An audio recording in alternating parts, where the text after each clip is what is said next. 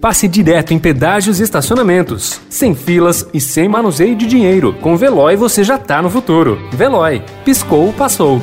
Notícia no seu tempo. Na quarentena. Come in, Ether. This is Barbo Observatory. Are you receiving this? Is anyone out there?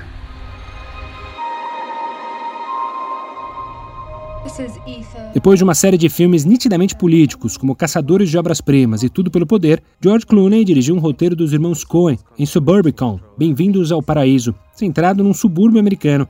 Agora, o ator e diretor faz uma incursão na ficção científica mais ou menos distópica com O Céu da Meia-Noite, sua nova produção que já está em cinemas selecionados e chega à Netflix no dia 23 de dezembro. No filme, situado em 2049, ele também interpreta o Dr. Augustine Lofthouse, cientista que, mais jovem, havia descoberto a possibilidade de os seres humanos sobreviverem em uma lua de Saturno.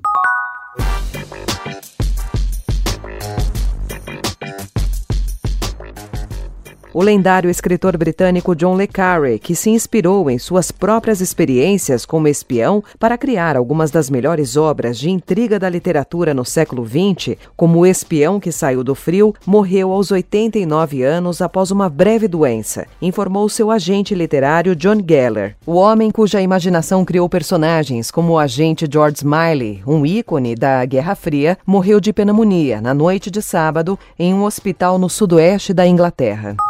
A Virada Cultural 2020 mal havia começado. Na noite de sábado, nas redes sociais, já pipocavam comentários de internautas lamentando a impossibilidade de o público formar as tradicionais aglomerações em torno de seus ídolos. É que, por causa da pandemia, o evento precisou se adaptar, apostando em apresentações online e em apenas algumas atrações presenciais. Tudo isso com um orçamento enxuto de 6 milhões de reais. Muitos dos comentários, ao mesmo tempo, evidenciavam a compreensão sobre as atuais restrições impostas pelo novo coronavírus.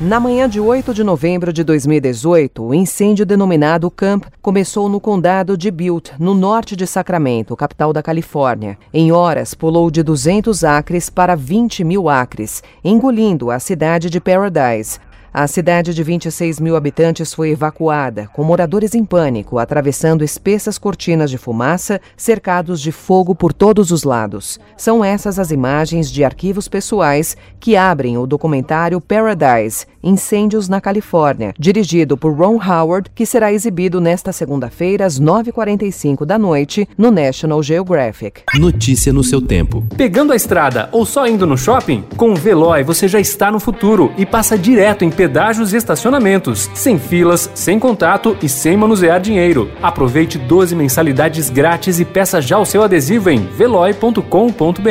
Veloy. Piscou, passou.